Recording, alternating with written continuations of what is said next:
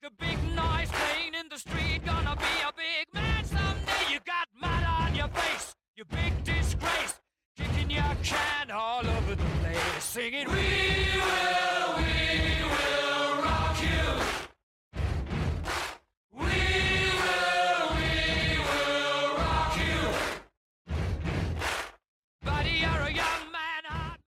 Is anybody alive out there?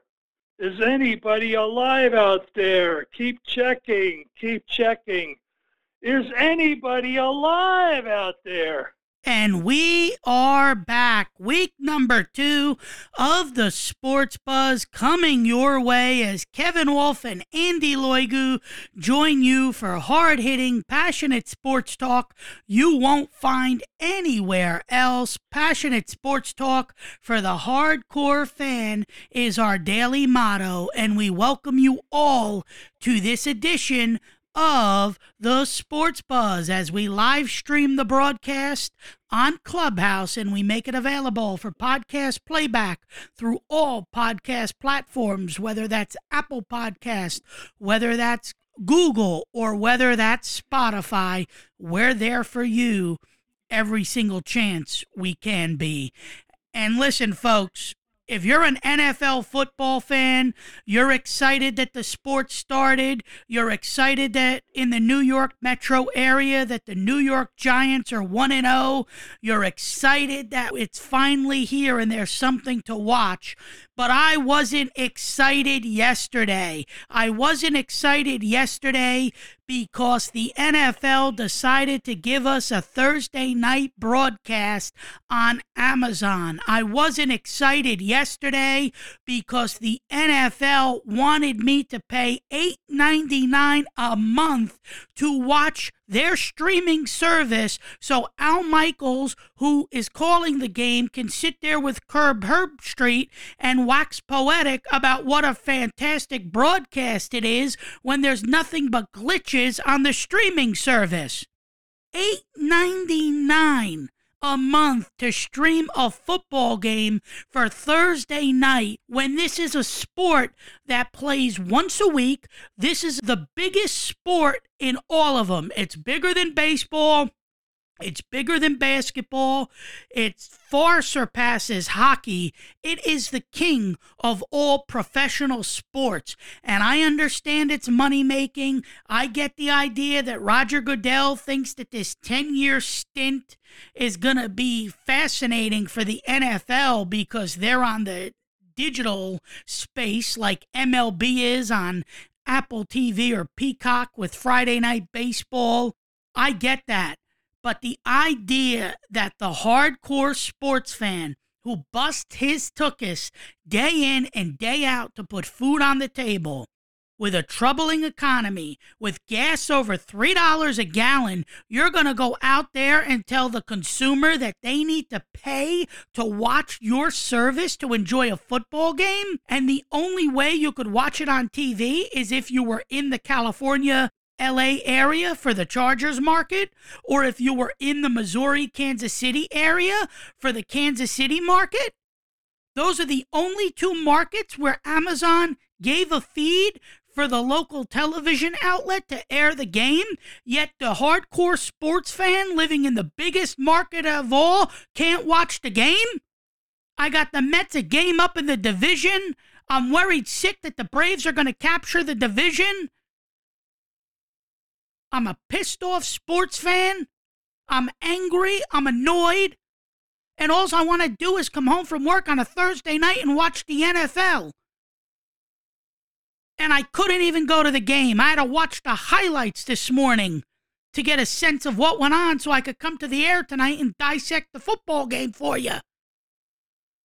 You gotta be kidding me. And how do you think my co-host Andy feels, who's joining us remotely tonight, who's a hardcore sports fan, who's a diehard Eagle fan, who loves the N F L, who's gone out there and watched eons and decades of games his entire lifespan that he's been on this earth? How do you think he feels tonight?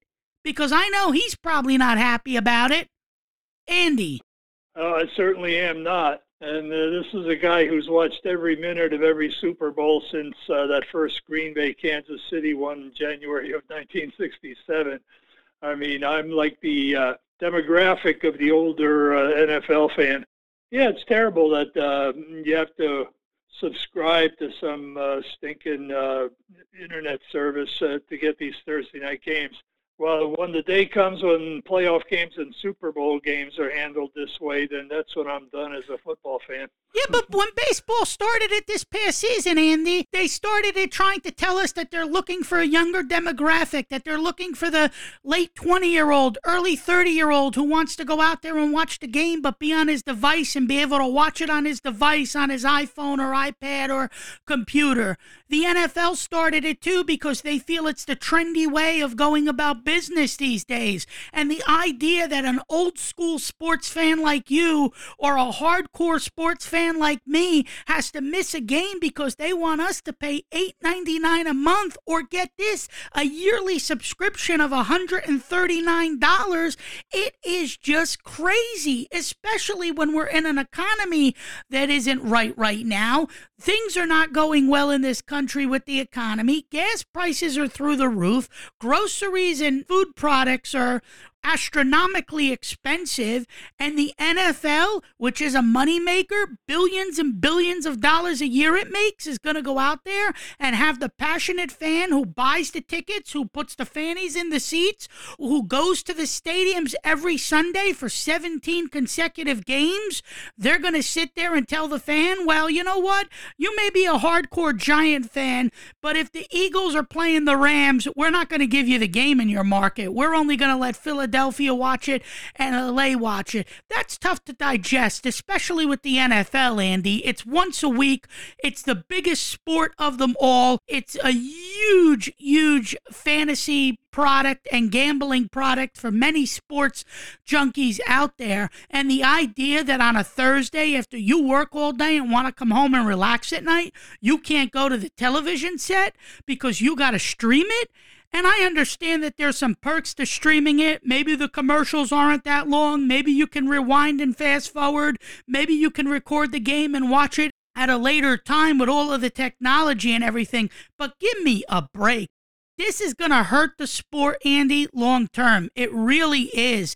And I'm afraid that more and more of these outlets now, digital properties, are going to go and make big deals with a lot of these big leagues, the N B A, the N F L, the M L S, the N H L, and they're going to try and garner more and more attention to their digital outlet, and it's really going to take away from the old school approach to what was enjoyable day in and day out, and that was relying on the television set to watch your respective sports team that you enjoy on a daily basis.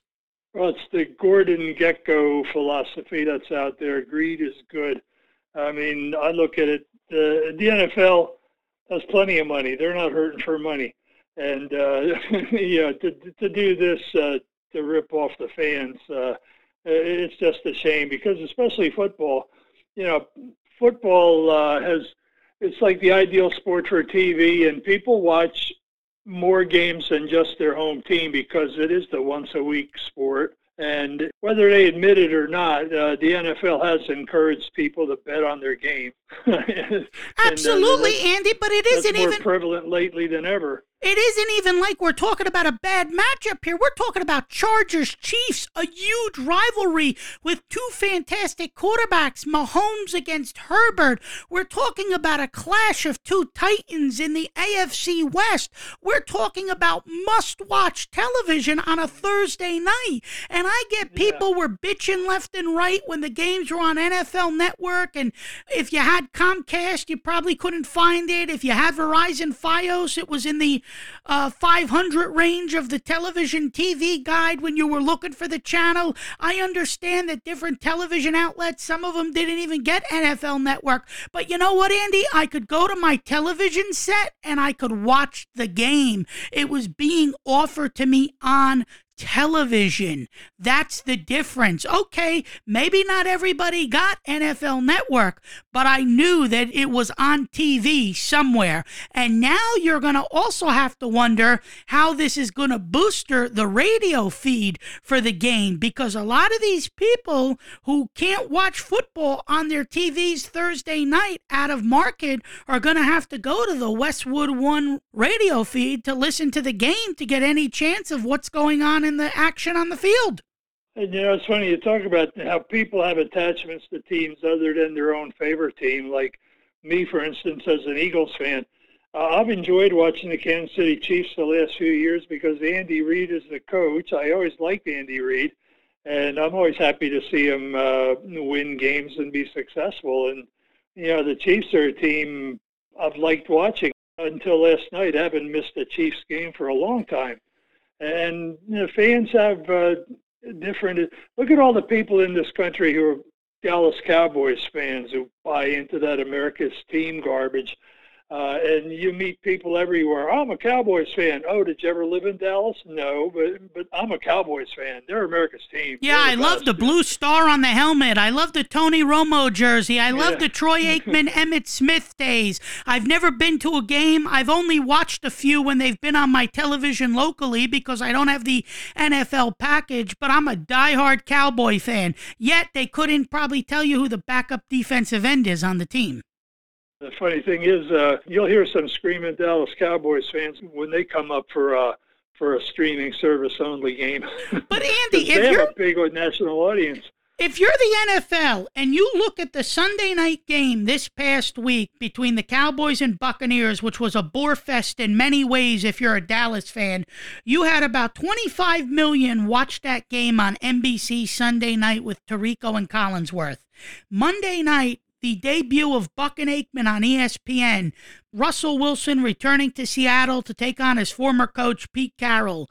You had over... That was nine- quite a game. It was. That was some game. You yeah. had over nineteen million people pay attention to that football game and watch it on their respective television sets that night. How can the N F L sit there after looking at those numbers and think that this Amazon Prime situation is going to work out long term? How do you sign a ten-year deal?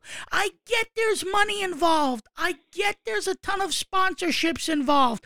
I get that. But do you think Al Michaels, the class guy that he has been calling this sport for decades now, is going to be thrilled on December twenty-second, a Thursday night, four nights before the Christmas holiday, to sit there and call Jets Jaguars at MetLife Stadium when the Jets have three wins under their belts and the Jaguars are still trying to figure out if Lawrence is the right quarterback to lead their team? Are you kidding me? This is what Al Michaels signed up for? He left N B C and Chris Collinsworth to sign up for Amazon, and seventy percent of the country can't see him unless you have a subscription. Yeah, it stinks. I'll tell you, Andy, this is going to hurt the sport long term. And it didn't go well with baseball this year. But the difference in baseball is you have other games to watch. You have other avenues to go to for your baseball game. Baseball is much more interesting sometimes on the radio, hearing it, than physically watching it on your television set. Plus, if you don't get your Met game on a Friday night or your Yankee game on a Friday night, you know it's there Saturday. You know it's there Sunday. You know it's there the rest of the week. They're taking one game away from you for a week. The N F L is different. And if you're a Chief fan that doesn't live in Kansas City or Los Angeles where the game was being carried in your market, you're out of luck if you don't have an Amazon subscription. And you know what I get after this, uh, too, is uh, you know, I've taught uh, mass media classes uh, to young uh, students. Mostly college freshmen uh, take uh, that mass media class. And uh, I've had them keep a media journal, uh, just to keep track of what they watch, uh, what they listen to, uh, just to see uh, if there's any consensus in the class as to what's popular and why and all that.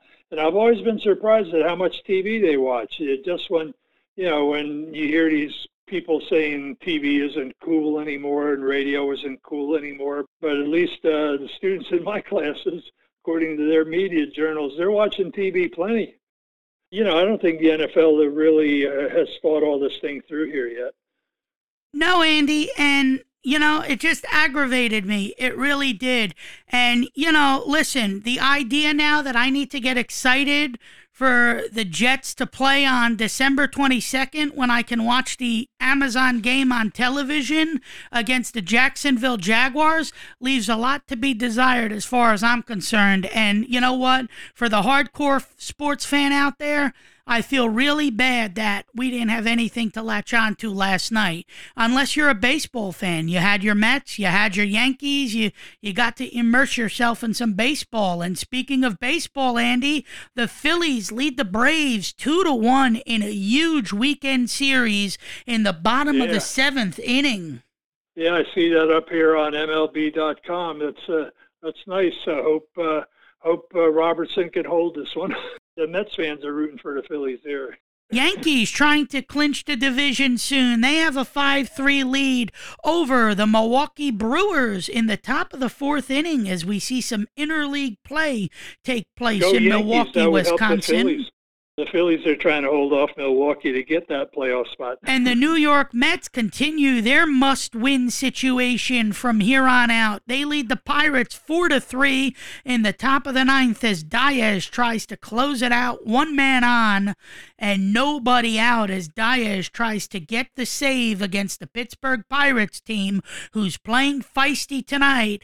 And for the New York Mets, every win matters the rest of the way as the Met fan is starting to panic. The Met fan is a little frantic. The Met fan is a little timid of the Atlanta Braves right now. We are in a very close, close race here in the National League East, and it's all, in my opinion, going to come down to that second-to-last series at Truist Park in Atlanta between the Mets and Braves that ultimately is going to determine the division. You're listening to The Sports Buzz with Kevin Wolf and Andy Loigu, passionate sports talk for the hardcore fans. Sports Buzz Show one at gmail dot com. Sports Buzz Show the number one at gmail dot com. You can reach out to me. Any thoughts, feelings, or opinions that you may have on what's happening in the world of sports, or any questions or thoughts about the podcast or what we can do to enhance it, please feel free to reach out. Also, we're live streaming on Clubhouse. This very program that you're currently listening to on Clubhouse aired on ninety-one point nine W N T I F M in Hackettstown from two thousand six to two thousand ten on an F M powerhouse station. And I reached out to Andy about a month ago and said, we got to get the band back together again. Why don't we go recreate some magic? And he says, you know what? I'm a sports junkie. I'm a diehard sports fan. I'm in the mood to do that. Well, we'll come back and we will continue to do what we do best, and that's chat about what's happening in the world of sports. We'll talk some Jets. We'll talk some Giants. We have a plethora of stuff to go over in the course of this evening, and we also want to hear from you on Clubhouse. You want to chime in? Raise your hand. I'll bring you up to the stage, and you can ask me and Andy Loigu whatever question you want about what's happening in the world of sports. Back after this. Chris Domine is a husband and a father. Chris is an athlete. Chris is even an Ironman. But ten years ago, Chris was facing a very different story because his kidneys were failing. Basically, the doctor said, if you don't get a kidney transplant and if you don't do dialysis, you, you are going to die.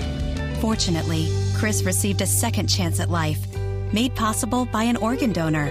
You know, your well-being changes from loss of hope to hope to better times ahead. More than one hundred million people in America are registered organ, eye, and tissue donors. People of every age and ethnicity, because they believe it's the right thing to do. Imagine what you can make possible by leaving behind the gift of life. Learn more and sign up as an organ, eye, and tissue donor.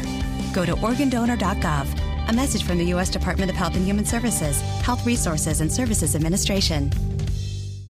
And welcome back to the Sports Buzz. Kevin Wolf and Andy Loigu coming to you live here on Clubhouse and available for podcast playback through Apple Podcasts, Spotify, and Google, and wherever else you get your podcasts. Sports Buzz Show, the number one at gmail dot com. Sports Buzz Show, the number one at gmail dot com, as we're here to give you hard-hitting, thought-provoking sports talk you won't find anywhere else, and our daily motto is passionate sports talk for the hardcore fan. And all you sports junkies out there, the N F L season has finally began. We are now in week two, which officially began last night on the Amazon digital streaming service between the Kansas City Chiefs and L A Chargers, and we'll quickly look at this game before we backtrack to what happened last week in week one. And when you look at this game, Andy, it was basically a tale of two quarterbacks. It was Herbert going up against Mahomes. It was a game where you felt like the Chargers were in control most of the game, and then a big interception in the fourth quarter that the Chiefs took back for ninety-nine yards really gave the Chiefs the momentum and garnered them a big win and sent them to two and oh on this season. And right now, Andy Reid, Patrick Mahomes, and what we've seen out of the Kansas City Chiefs in the A F C West, and with Andy Reid's experience, they are definitely going to be a tough out for teams like the Raiders, the Broncos, or even the Chargers the rest of the way. Well, Mahomes is more experienced, too. He's he's just approaching the real peak of his career. And uh, they've got the great tight end. They've got the good defense and special teams. Uh, they're a very complete package, the Kansas City Chiefs. They really are, and they're always prepared. And we know that Andy Reid has some flaws with late-game situations and clock management and timeouts and stuff like that. But when you look at what he's done with this team and you look at all the success he's had and really what a catalyst Mahomes has been as the leader of this team week in and week out, and the gutsy play and the big playability and the fast agility on the football field and just the way this team goes about their business for sixty consecutive minutes week in and week out really should alarm anybody getting ready to play them this season, because we talked all year about the A F C West being a very tough division. And I get we're only through one week of the season, but you know what? Watching this Kansas City team, I mean, they threw up forty-four points against a Cardinals team that did not look at all prepared to get ready for what they were facing with Mahomes in that offense. And then they go out there and they play a Chargers team who really dominated and should have won the game. They were the better team in the game, and they find a way to claw themselves back in the game, and they get a big win late to send them to two and oh and give them momentum now going into week three, making it tougher now for the division foes in their division. Well, you know, coaches get better over the years. Now, players are like a bar of soap. Uh, they wear down with repeated use. You know, they break down physically. They may not be at their peak after ten years, but coaches, you know, they're like office professionals. Uh, they're they're not out there getting hurt. They're, they're using their brains. And with experience, they get better and better. And, uh, you know, sometimes teams are uh, too quick to give up on coaches. Like, uh, it's still... irks me that uh, the Eagles gave up on Reid the way they did after all the playoff games he'd won, all the all the times that he got there, you know, that he was in a position to win, uh, you know, all the N F C championship games, and he did get to the Super Bowl, the Eagles, and uh, I thought uh, he got done wrong, and I'm glad that he proved he can win the big one with the Chiefs, and he may not be done yet. Absolutely, Andy, and you know what? Listen, the Kansas City fan isn't annoyed that Andy Reid was uh, ousted think, in Philadelphia I, because he's gone I there. It was the very day that the Eagles let him go, the Chiefs signed him. Yeah. I mean, uh, one minute you hear that Andy Reid got fired, and then the next minute, hey, he got hired by Kansas City. Just and the Chiefs like that quick. The Chiefs fans exhaled easily because after the Dick Vermeil era there, things were downhill for a while in Chiefs Kingdom, and you needed a guy like Andy Reid to come in and change the tone a little bit, and he's done that and then some with a star quarterback in Patrick Mahomes, a great run game with Edwards-Helaire, and now you add Valdez Scandling, who came over from Green Bay, and and you add Smith-Schuster from the Steelers, who came over in the offseason. Those guys, yeah, a lot of people... front office work yeah. there, yeah. A lot front of people... Front office combined with coaching on the field. A lot of people thought when they lost Hill that all of a sudden the Chiefs were going to be somewhat of a worse team than what they've been, and they've proved that guys like Valdez Scantling and Smith-Schuster, with Kelsey as your big tight end in the middle there, can step up when it matters the most and bring their experience, and they really haven't lost a beat in their step since uh, the A F C Championship game last year. The N F L is uh, constructed for parity. I mean, uh, uh, their player acquisition and retention rules uh, are all designed to uh, punish teams that are successful for a few years. And uh, nobody's able to hold on to all the players they would want, yeah, because you have these uh, salary capped and uh, uh, you know, all that sort of business. So nobody's ever able to keep a, a complete team together, at least not the team they want. You know, so you're going to lose players here and there, but, uh, you know, the good teams, uh, they know how to make the most out of what they have, and they still are, managed to make some shrewd moves, you know, within the salary cap and all that business. Uh, so you, it is amazing how some teams stay up there, even though the rules, when you really look at it, are are meant to bring the bad teams up and drag the good teams down.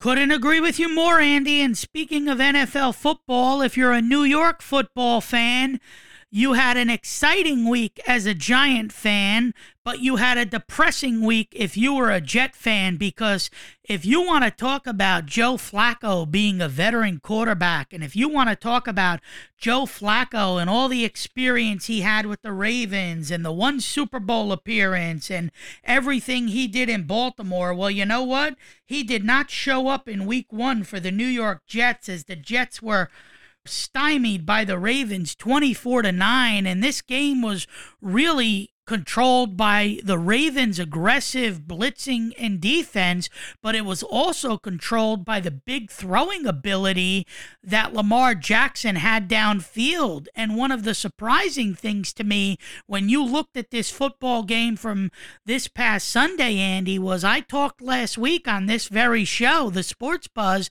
how it was going to be about the ground game for the Ravens, how it was going to be about taming Lamar Jackson, getting him out of his comfort zone, trying to sack him, trying to put pressure on him and force him to run the ball and, and not let him gain a lot of yardage on the ground. Well, we didn't see a ton of ground yardage by the Ravens in this game. We saw a lot of throws by the Ravens in this game, and we saw the Ravens go out there and be a dominant team, and it was just too much for the Jets to handle. And if you're a Jet fan now, you know Wilson is probably going to hopefully come back in week four, but Lamar Jackson was seventeen of thirty, two hundred thirty yards, three touchdowns, one interception. So those are pretty good numbers for week one in the N F L. And then Flacco was thirty-seven of fifty-nine. He had three hundred nine yards and one touchdown, but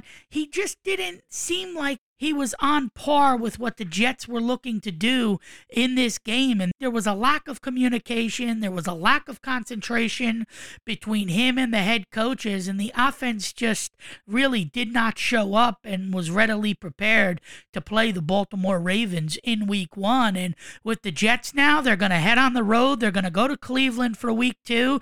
They're going to take on a Browns team who came off of a big win this past Sunday. And they're going to take on a Browns team who, as you said last week, can run the football, have a great ground game, and they got a decent quarterback, not a great quarterback, but Jacoby Brissett can get the job done when you need him to. He's had that veteran leadership prior. He's from the Belichick family, yeah, so anybody that comes from the tree. Belichick family, you know, is going to go out there and understand the game in some capacity. But if you're a New York Jet fan right now, it's same old, same old as you get ready for week two in the N F L. You know what Flacco never needed to do when he played for the Ravens? What? Never needed to go up against the Ravens defense. You're absolutely right, Andy. And listen, and, you know, it's funny you talk about Lamar Jackson. You know where the Ravens drafted him? He was the thirty-second pick. And uh, you know, the Ravens have been like this. They never draft real high. You know, talking about parity before, and they've never gone and made panic trades to try to move up in the draft. You know, give up a lot for a number one or two pick. They stay where they are, but they always seem to pick the best player to fit their system. And they always have a great offensive line. I mean, the Ravens have picked the centers in the first round. I mean, positions that nobody else picks just because they're getting the best center in the draft or the best guard in the draft, you know. They have a different approach to drafting, uh, and they always end up with solid players uh, who other teams missed on because they're focused on the quarterbacks and wide receivers. And they have an experienced head coach in John Harbaugh, who's been around the league for an extremely long time, who's had this Ravens team in the thick of it year in and year out, season after season. And yes, it's very hard to get to a Super Bowl, but when you make the postseason every other year practically, when you're a head coach in this league, that says something about what you've done to stamp your name on that specific franchise. And John Harbaugh has done a lot for this Baltimore Ravens team, and he's definitely made them an exciting watch. And Lamar Jackson is an exciting player, and I've always felt he didn't have the big play ability. I always feel like he's more of a dink and dunk type of quarterback, but they changed their offense up a little bit last week against the Jets, and he made some big plays downfield that were actually fun plays to watch, and those big plays are what really took the Jets out of the football game. Yeah, well, Lamar Jackson, he's he's improved his throwing, and uh, once you've established the run the way the Ravens do establish it, it opens things up for you. You know, uh, it's the old uh, establish the run and then pass. Although there are some teams that also do a good job of establishing the pass and then running. The Dallas Cowboys used to do that with Aikman and Emmitt Smith. But, uh, you know, everybody's got to have both uh, a good passing game and a ground game if you're going to really get anywhere. And you have to wonder ultimately, too, when Wilson comes back, what he's going to bring to the table for the New York Jets as the starting quarterback for this team. Joe Douglas seems to think that Wilson was the right pick when they took him in the draft. He seems to think that he's the right quarterback to lead this team now, and it hasn't worked out for the Jets. We've seen Wilson have some good games. We saw the Jets sort of become a more exciting watch in the middle of last season and was a little bit more of a fundamentally sound team. And then I understand it's only one game, but they got to go to Cleveland and take on the Browns this week. Then they're home on the twenty-fifth to the Bengals. Then they go to Pittsburgh and take on a tough Steelers team led by Mike Tomlin, who's always readily prepared. And then they got to play the Dolphins. And then they go to Green Bay and take on the Packers. And then they go to Denver the week after that. So if you're a Jet fan, you are panicking with those next six games schedule-wise. Oh, by the way, what what Lamar Jackson's uh, answer to a good trivia question you may ask people in the future. Uh, Lamar Jackson is the youngest player to ever start an N F L playoff game. He was twenty-one. He's uh, he's the answer to a good trivia question there. Yes, and I remember the days on W N T I when we used to give out trivia prizes every week, and we had some key sponsors that used to be underwriters to our very program called The Sports Buzz, and we gave out some fun prizes, and we got the fans involved, and hopefully down the road we can bring that to the digital space here on Clubhouse and offer our audience a chance to get involved in this daily sports talk program. And if you're a New York Giant fan, you kicked off week one with a new regime in town as Brian Dable made his head coaching debut, and you know what? For the first three quarters of this game, if you were a Giant fan, you felt like you were going to wake up Monday morning a little depressed that your team couldn't find a way to go out on the road and win a big game against the Tennessee Titans team. But the Giants' defense was able to tame the Titan ground game.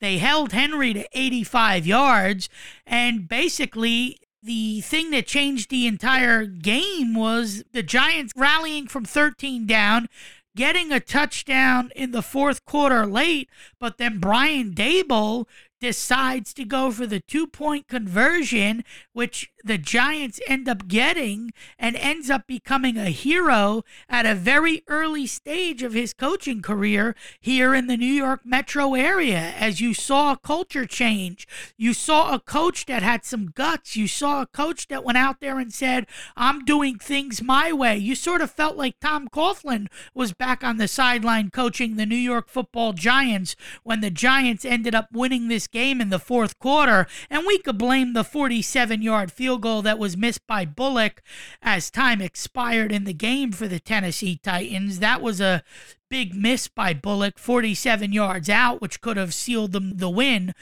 for Mike Vrabel and company, but the Giants did what they had to do. They fought hard. They rallied back. Their defense played well.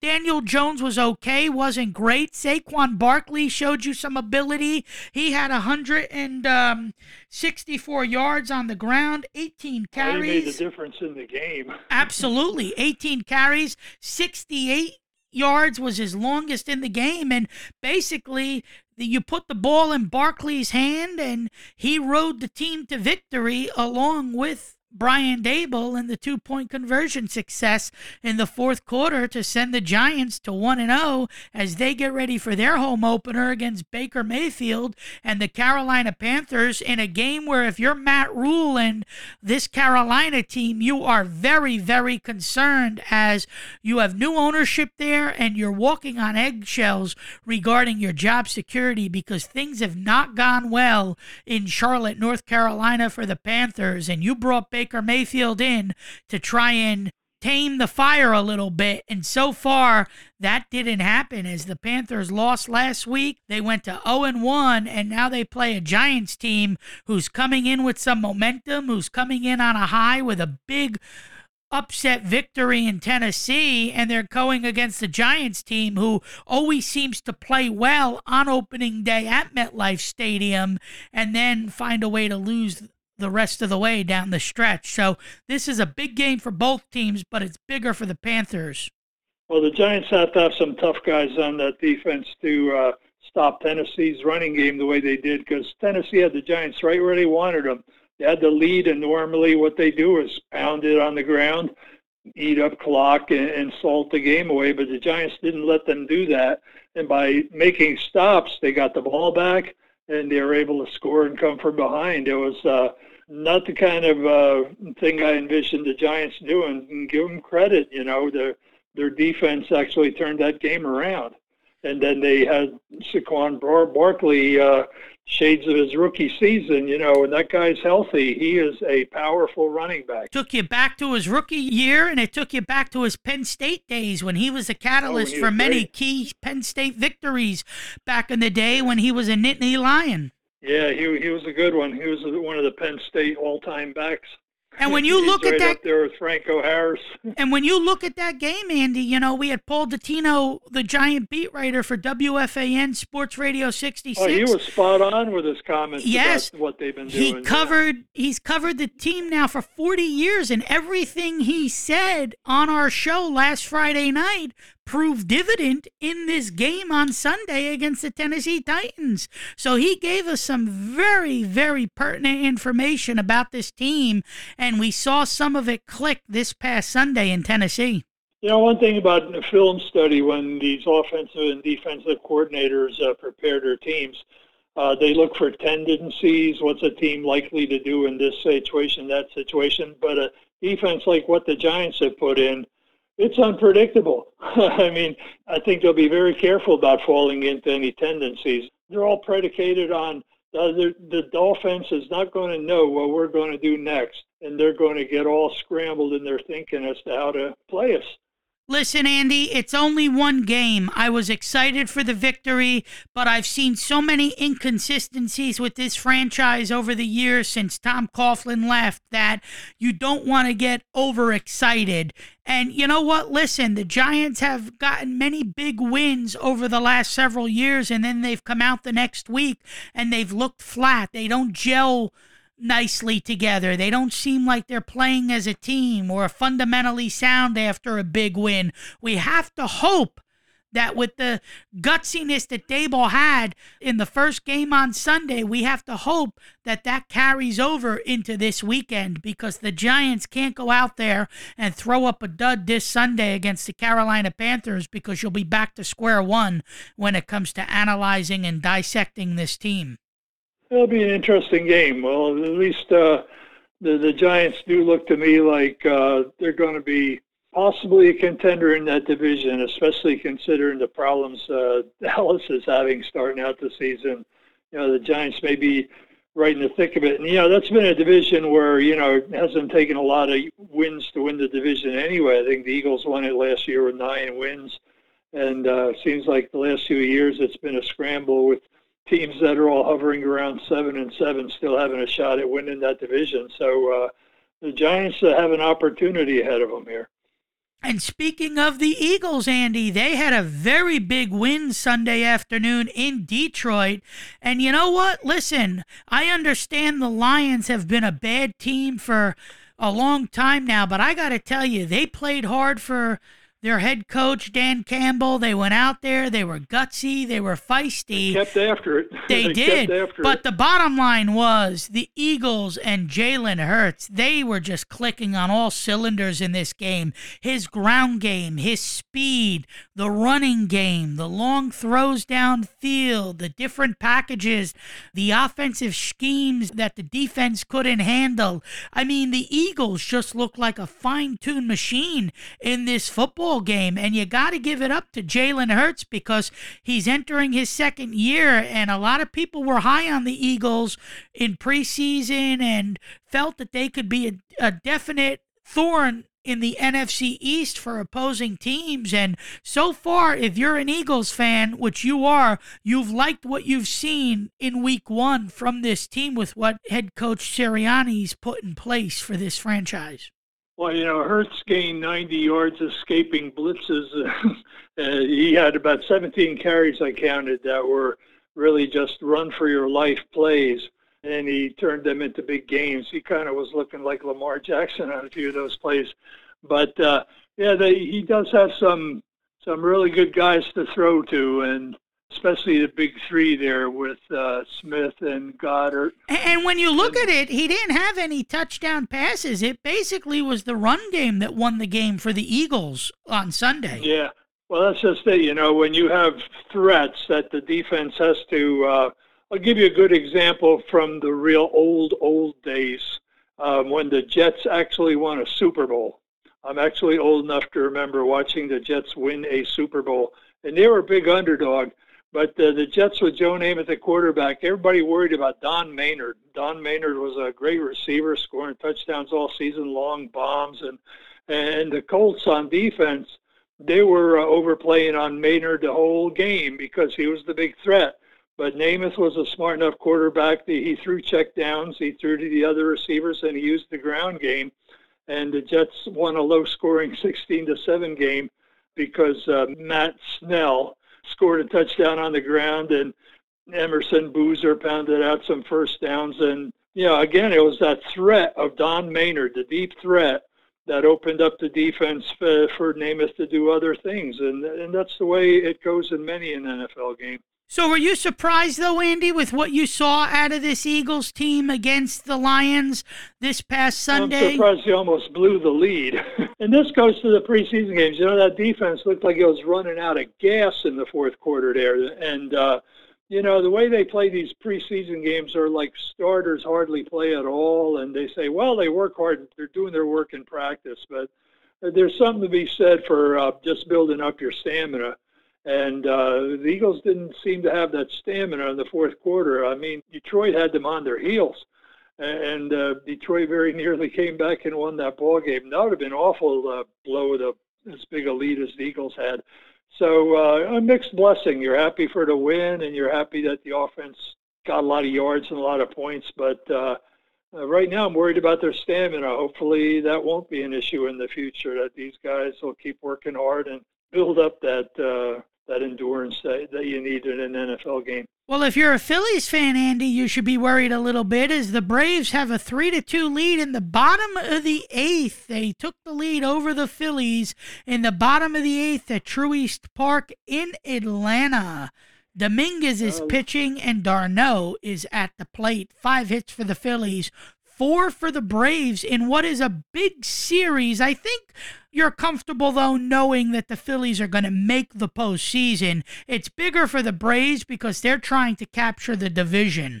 Yeah, there's an advantage to winning the division. You get home field and you get a first-round bye. You know, you actually can set up your uh, pitching rotation.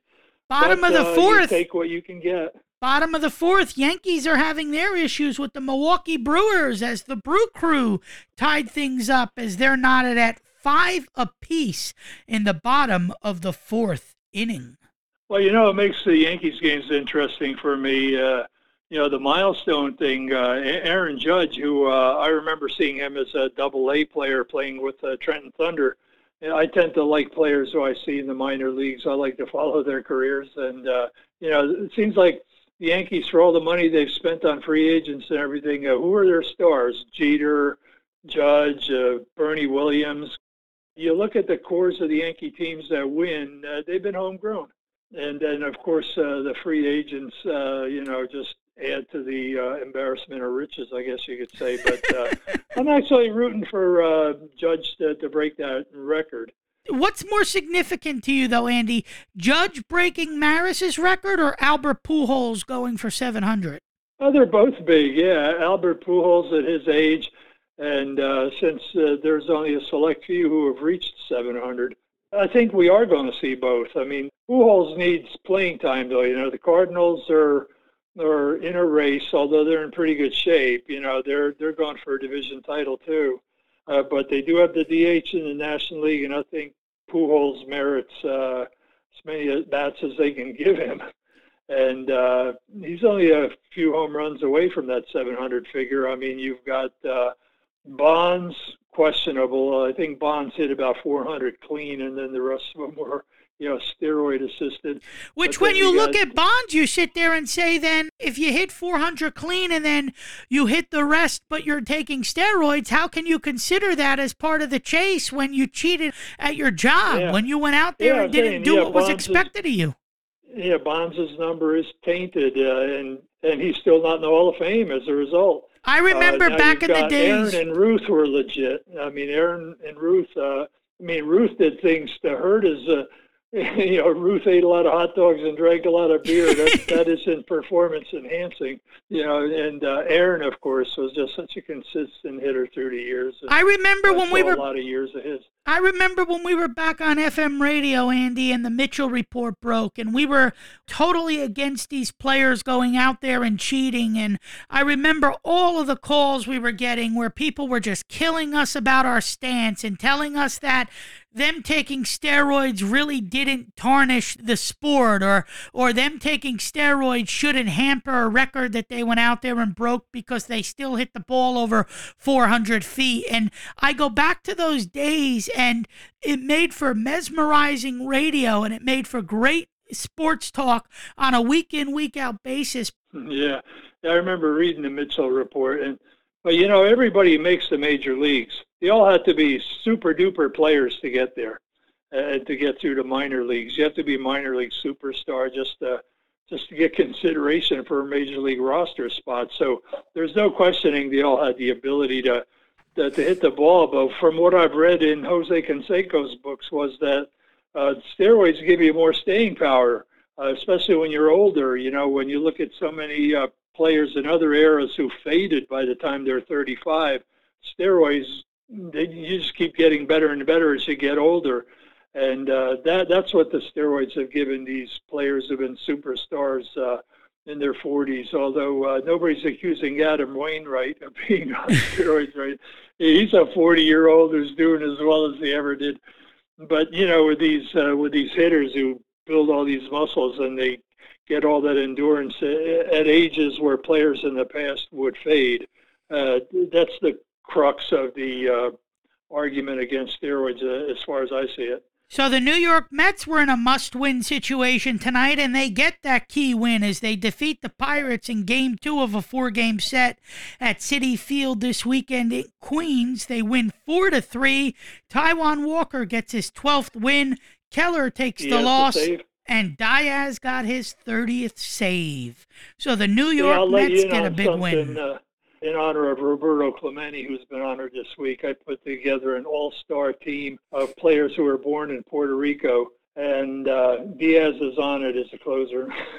And by yeah, the way, later in the show, I'll unveil that uh, team. It's pretty interesting and very good team. A lot of good players were born in Puerto Rico, and there's some former and current Mets on that team. Absolutely, and we also had another team celebrate Roberto Clemente Day by having an all-Latin American starting lineup, and we'll get yeah, into Tampa. that and yeah. much more. Guardians beat the Twins four to three. Red Sox beat the Royals two to one at Fenway Park in Boston. Blue Jays beat the Orioles six to three, and the Orioles' playoffs hopes have sadly come yeah, to an they're end. They're running out of time. As yeah, they're running out of games. They fought hard for a wild card. They definitely overachieved this season from what they were expected to do, and you got to give it up to Brandon Hyde and everything he did with that young Orioles team to make themselves front and center and fight for a wild card, but that dream seems to have fallen short as they lost to the Blue Jays six to three tonight. Nationals beat the Marlins five to four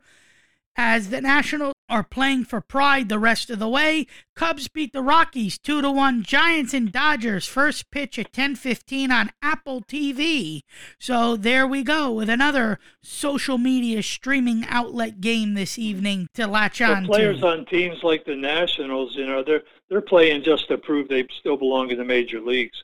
Uh, they've got a lot at stake. I mean, you know, it's just like players playing in preseason games.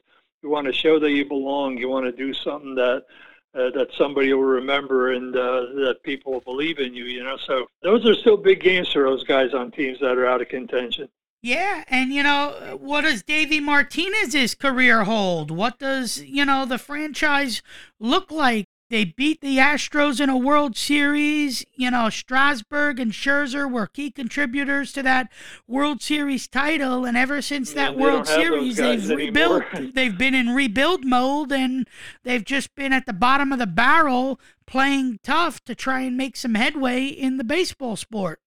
Yeah, you know, a lot of people forget about Rendon. Uh, you know, he was a real good hitting third baseman for the Nationals, and they lost him as a free agent. Uh, You know, so, yeah, you lose players uh, who are tough to replace sometimes. And uh, so that's, but the Nationals are going to hang in there. You know, I thought this, too, when the Orioles traded Manny Machado and when the Nationals traded uh, Soto.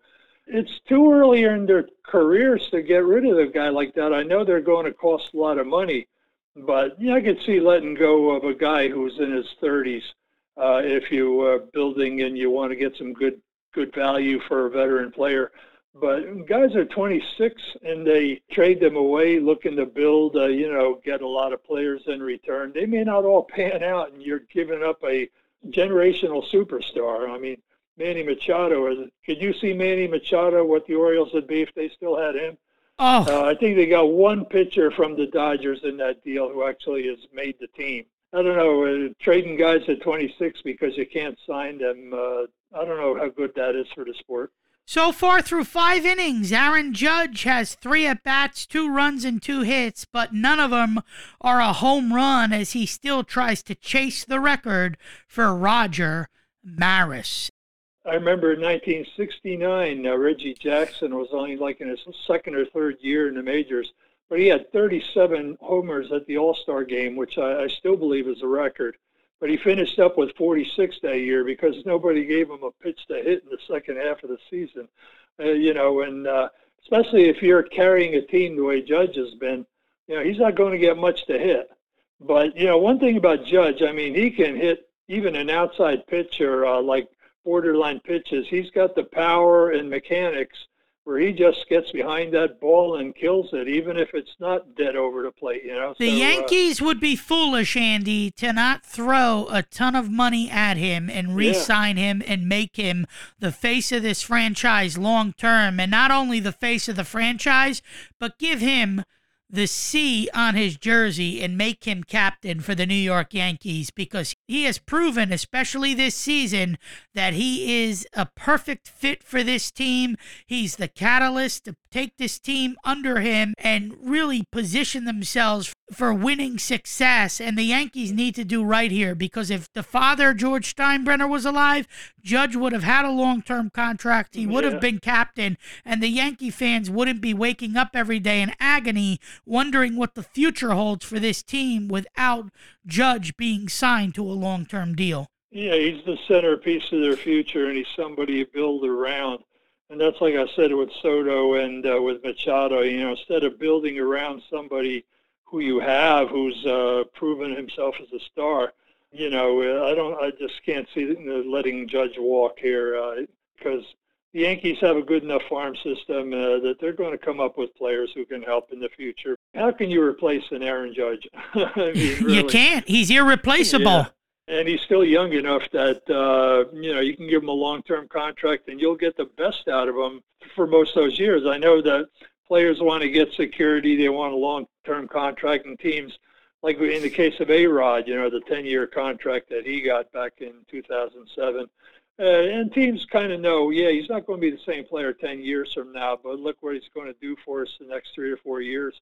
I mean, the Phillies had that recognition with when they got Harper, giving him like a lifetime contract there, and they know that Harper will reach the point where he can't do it anymore, but they're hoping he gives them some big production, you know, and they need it right now the next few years, and then they'll live with uh, the rest of the contract. But, you know, Judge can give them a lot of good years. He's got a lot left. You're listening to The Sports Buzz with Kevin Wolf and Andy Loigu. Passionate sports talk for the hardcore fan is our daily motto. We'll go quickly to the college football scoreboard, as we have two games currently in action on this Friday, September sixteenth. Louisville and Florida State battling it out, knotted up at twenty-one apiece in the fourth quarter with fourteen fifty-five to play. Just started the fourth, twenty-one all squared there between Louisville and Florida State. And you have Wyoming taking on Air Force. seventeen fourteen, Wyoming leads Air Force. Air Force driving with six minutes to go in the fourth quarter of that game. We have much more to do. We'll round out the sport of baseball. We'll get into some college football. We'll get into some other interesting sports talk along the way as you're listening to The Sports Buzz, live here on Clubhouse and available for podcast playback through Apple, Spotify, and wherever else you get your daily podcast. We'll take a time out. We'll be back right after this. While serving in Iraq, an I E D took both my legs, but it didn't take my spirit. As America's veterans face challenges, D A V is there. I'm Greg Gatson, Army veteran. D A V helps veterans and their families get the benefits they've earned. Today, I'm an entrepreneur, photographer, and public speaker. With the right support, more veterans can reach victories great and small. My victory is just being the best that I can be. Support more victories for veterans. Go to D A V dot org. Did you receive a call or message that mentioned Social Security and demanded immediate action? Did the caller know your Social Security number or other personal information and tell you that your Social Security number had been used in connection with a crime? Did you feel worried that your Social Security number might be suspended? Your bank account might be frozen or seized, or you could be arrested? That is not the Social Security Administration. Social Security will not threaten you, demand your personal information or instant payment, email or text you pictures or documents, or use a real government official's name to gain your trust. Social Security does not accept payments by gift card, prepaid debit card, internet currency, or by mailing cash. Criminals use these forms of payment because they are hard to trace. Do not be fooled. Hang up.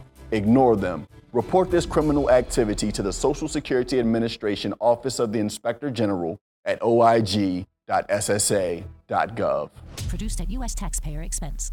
And welcome back to the Sports Buzz. Kevin Wolf and Andy Loigu coming to you live from the great state of New Jersey as we chat to you about what's happening in the world of sports. SportsBuzzShow one at gmail dot com. SportsBuzzShow, the number one at gmail dot com is where you can reach us regarding anything happening in the world of sports or anything you want to discuss regarding this podcast. Before the break, we were talking about baseball, and we were talking about the Yankees and their success as they inch ever closer to winning the A L East. And when you talk about the New York Yankees, Andy, you basically talk about a team that dominated the first half, lost some key games in the second half, but have found ways to win some games early on in the month of September to keep themselves at pace to win the division. And the Yankees can win the division all they want. The key question mark is, can you beat the Astros in an American League Championship Series? Cole has been erratic from a pitching perspective. Cortez has been very good. You know, Severino's been okay. The pitching has seemed to be better of late for the Yankees, so that should be a good sign for them as they get ready to play the final sixteen games left in this twenty twenty-two season. Well, the Astros, uh, they've got everything. They've got a great pitching rotation and, and a lineup that just keeps coming after you. And uh, they're going to be tough to handle. I mean, they've got Verlander going tonight. He's sixteen and three, and uh, and they they they've got a good rotation there. Uh, and the Yankees are going to need to pitch and play defense uh, to hold that Houston offense down because uh, they just keep scoring. And when they get a lead, they add on, and they're just very tough to handle. Another fun team that we've watched in the American League this year. They got off to a slow start, and then they started gaining some momentum, and any team that Terry Francona manages is always in the thick of it. They beat the Twins tonight four to three, and they are inching ever closer to winning the A L Central and becoming a team that could be scary if they get in. Oh, sure, yeah. Terry Francona's got, uh, he's got them playing good fundamental baseball. Uh, they've got some good pitching going on there at Cleveland. And the White Sox are still holding out hope for the postseason, Andy, as Tony La Russa is very uncertain regarding his future. Does he return as manager? Does Reinsdorf tell him to pack it in? We know he had the medical issue with the heart, which was the rumor mill there. And, you know, seventy-seven years old, could the game finally be affecting his physical health and all of that, you know, so you have to question the future for Tony La Russa as the White Sox are playing tonight, and they are well, tied the with Sox Detroit in Detroit. The bottom of the tenth, two to two. All right. Well, they've been underachieving all year, but uh, seems like the overall mediocrity of the division has kept them in it. And they still have a shot to get in. They still have a oh, shot sure, to get yeah. into the postseason. Not so much on the wild card front. They're basically fighting for the division now. Yeah, well, they're they're at five hundred, and uh, they're positioned to, if if they can play a few games over five hundred the rest of the way, it's only about nineteen or twenty games now. Uh, they could still make it, yeah. And do you know you have Seattle, Tampa Bay, and Toronto all playing the next seventeen games, battling for the four, five, and six spot for wild card positioning in Major League Baseball? How fascinating is that? That the Blue Jays, well, they've all been the Rays, well. Yeah, yeah, they've all been playing exceedingly been playing well. well. But again, if you're any of these American League teams, and we know anything can happen in the postseason, look at the Braves getting to a World Series last year and then beating the Astros when they were the underdog storyline going into that series. We know that once the postseason hits, anything can happen. But right now, when you've witnessed what we've witnessed so far this season, Andy, it's really been the Astros series to lose when all is said and done for trying to get to a World Series. They've been the dominant team throughout in the American League. And looking at the other teams who are trying to get into the playoffs, you know, the Orioles may be a spoiler because they've got five more games with Toronto. They've got a series of three games coming up with the White Sox, too. If they can't get in the playoffs themselves, they may keep somebody else out. So the, those guys have uh, some motivation to keep playing good baseball. And then when you look at the National League, I mean, the Brewers are, uh, let me go to my standings a minute here. The Brewers and Yankees are still tied at five apiece. Uh, yeah, the me... Brewers are a couple of games behind San Diego. San Diego's sitting in that third position, and the Phillies are a couple of games ahead of San Diego for the uh, fifth position. You know, so uh, outside of the Brewers, I don't know if there's anybody else in the National League who's really got a real good shot at that third wild card. Outside of any catastrophic events happening, Andy, the Yankees are going to win the East. It looks to me like... They don't want to play the, Tampa in the playoffs. No, the White Sox are four back. It, it looks to me, though, like Cleveland will more than likely end up coming out on top in that division. The Twins are five Minnesota out. Minnesota was supposed to win that division. Yeah. yeah, they've underachieved a bit in the second half of this season. The Astros are going to win the West. That's a far-gone oh, conclusion. They're, they're, and the Dodgers have already won the National League West. And you know what's crazy, though? The Seattle Mariners, Andy, are a very young but fun team to watch. They play fundamentally sound baseball, and they remind me a lot of the twenty fifteen Royals that the Mets played sure. in the World Keep Series. The they remind me yeah, a they, lot of the Royals from twenty fifteen. Seattle went to Citi Field earlier this season when the Mets were hot, and I believe Seattle was the first team this season to win a series from the Mets. The yes, the Mets they were. Started out winning for a while, and then Seattle went there and beat them two out of three and looked pretty good doing it, too. Yeah, so that's the way it looks like it's shaping out in the American League. And then the wild card in the American League, as we said, it's the Blue Jays, the Mariners, and the Rays all vying for seeding in the American yeah, League wild they, card. They are, they are going to be the three uh, wild cards. It's just where are they going to end up? League. One's going to be the four, one's going to be the five, one's going to be the six. Yeah. The American League Central is just going to send their division winner. I don't see them getting any wild cards. And right now you have the Braves, Phillies, Padres, and Brewers. Four teams battling for three spots there, which is going to be a very fascinating storyline the remainder of this season. Well, the Brewers have some quality pitching, and uh, they'll stay in the picture. Yeah, they've got to catch one of those three teams that we talked about that are sitting in the playoffs positions right now. And, you know, listen, when you look at this Padres team, too, they went out there, they got Soto at the trade deadline, yeah, and studs. They got Josh Bell, but these studs haven't shown up, Andy. They haven't done nothing since they've be- come to the Padres. Yeah, Machado, Machado is still carrying that team, basically. They do have Yu Darvish on the mound, and they've got some good pitchers there. They will be a tough team to play in the uh, playoffs. You know, it's funny, uh, Soto and... Uh, Soto may wake up in the playoffs and get a big hit. I mean, I remember Soto was on fire when the Nationals won the World Series. And speaking he was, of Machado, he was very young. Speaking of Machado, he leads the team. He's got a two ninety-seven batting average, twenty-eight home runs, ninety R B Is, an on-base percentage of three sixty-six, and he's got one hundred fifty-two hits. So he has been the catalyst to the Padre offense in the twenty twenty-two season thus far, and if they get into yeah, the Machado, postseason, he'll be a big reason why. And in the yeah, thirty-five... Machado hits a lot of doubles, too. Yeah, he's been a doubles hitter. Uh, he had fifty-one doubles one year.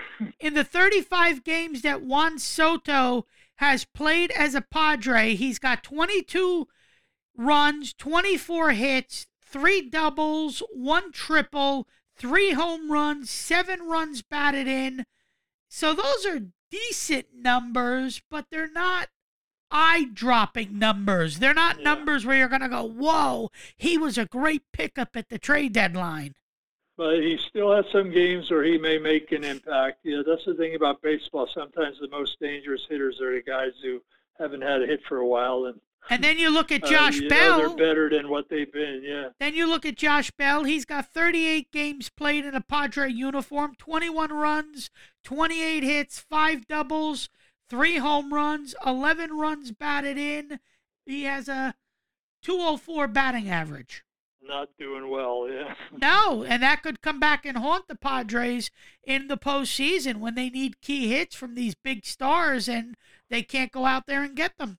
So that's what it looks like for the San Diego Padres, Andy. And then let me just look at one other thing before San we... San Francisco's nine games behind them, so San Francisco's not going to make up He's in a team that won one hundred seven last year, and they've fallen out of the race this year. Yeah, they really have. And, you know, Andy, it is fascinating what this Dodgers team does year in and year out. I mean, are they something else or forty-four what? Losses, ninety-eight wins. They go out in the offseason and they get the big splash signing with Freddie Freeman. And Freeman catapults a team that already has Turner and Betts and a ton of stars in that lineup. It's more about the Dodgers offense when you look at this team than it is about their pitching. It really is. And they've got two Turners over there. And the one that was with the Mets is about thirty-seven years old now, and he's still producing. Boy, the Mets uh, probably regret letting him get away. But I guess he wasn't all that distinguished uh, with the Mets, and he's uh, made the most of his opportunity when when he went to the Dodgers.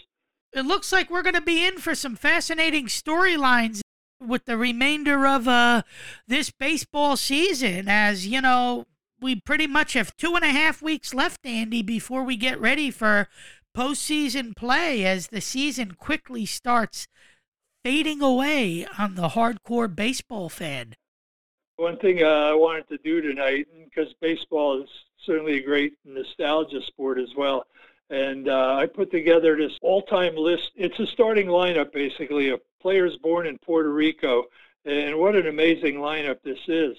Uh, we have an outfield from left to right of Orlando Cepeda, Carlos Beltran, and Roberto Clemente.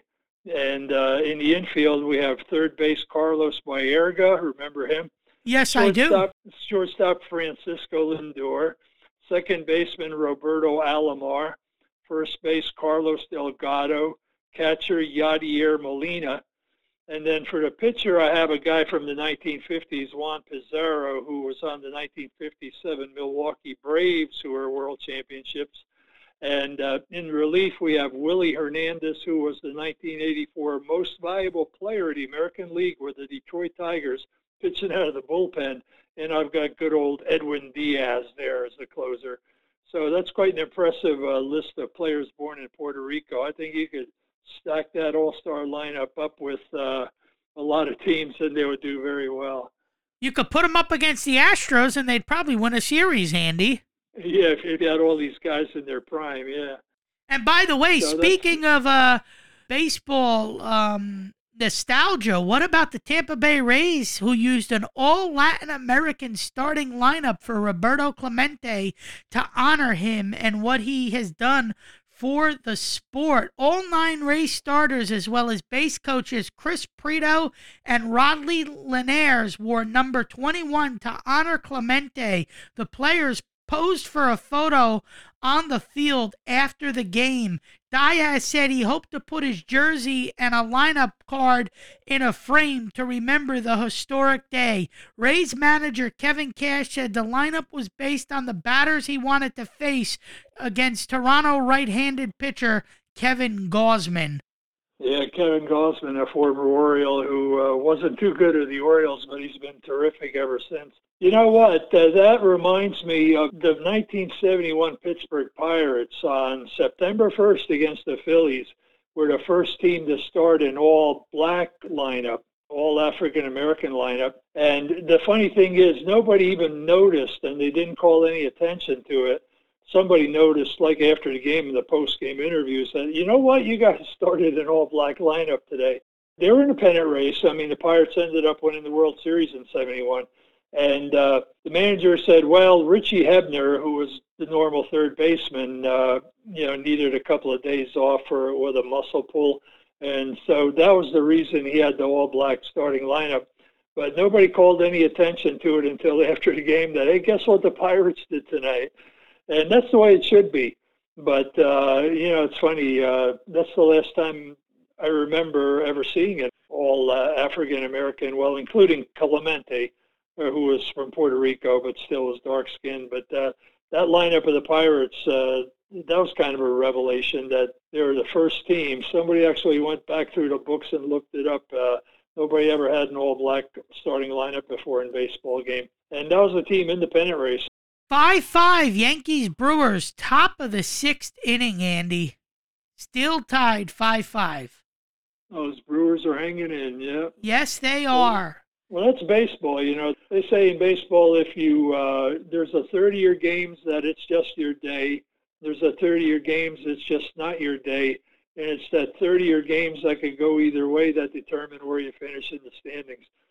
And that's true of all the teams. You know, you're, you're finishing the standings. Depends on how you do in those cliffhangers. And then you have the Reds beating the Cardinals five to four in the top of the seventh, which the Cardinals need to continue to win to try and salvage the N L Central. Yeah, they want to hold on to that for sure, yeah. But, uh, yeah, Milwaukee's eight games behind the Cardinals. I don't think the Cardinals have too much to worry about. But, yeah, you do want to wrap things up, you know, just like the Mets. Uh, Mets were a while ago were like cruising to a, like a one hundred five win season, but now now they're just trying to pull it together to get to the finish line. Any last second thoughts on baseball, Andy, before we take a break and switch gears? There's a lot going on. I think uh, we've looked at all of it. Yeah. Now there's Goldsmith going for the Triple Crown, but yeah, a lot going on. Uh, you know that. Um, Yadier Molina and uh, their forty-year-old pitcher, Adam Wainwright, uh, they set a record for the most games between a pitcher and catcher uh, as a battery. They broke a record for most games by uh, a pitcher and catcher uh, pitching to each other. Uh, I don't know if you caught that on. on I did. The news. I did yeah. see that. And you know what? Listen, this is going to be a fun time for baseball. There's many storylines. Judge going up against Maris for the home run record, the seven hundred home runs for Albert Pujols, him trying to chase that record. You know, who's going to be the M V Ps for your respective league? Who's going to be the Cy Young in each respective league? So there's a lot to hone in here on the sport of baseball as we get yeah, ready to National, close out the season. The National League hasn't had a Triple Crown winner in our lifetimes. You know, there haven't been that many of them anyway, but the ones that we've had in the last uh, half century have been in the American League.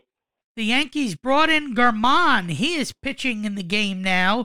Two strikeouts. He's pitched one inning already in the bottom of the sixth as the Yankees and Brewers are all tied up at five five. We will keep tabs on that game. Reds lead the Cardinals five to four in the middle of the seventh. Angels are leading the Mariners four to three in the top of the fourth in what has been a very, very, very bad year for the Angels, Andy. Joe Madden was fired. The team never seemed to get on a winning track, and they have definitely, definitely, definitely underachieved in the A L West, and you could see some household they have two changes. Superstar players. They have two superstar players.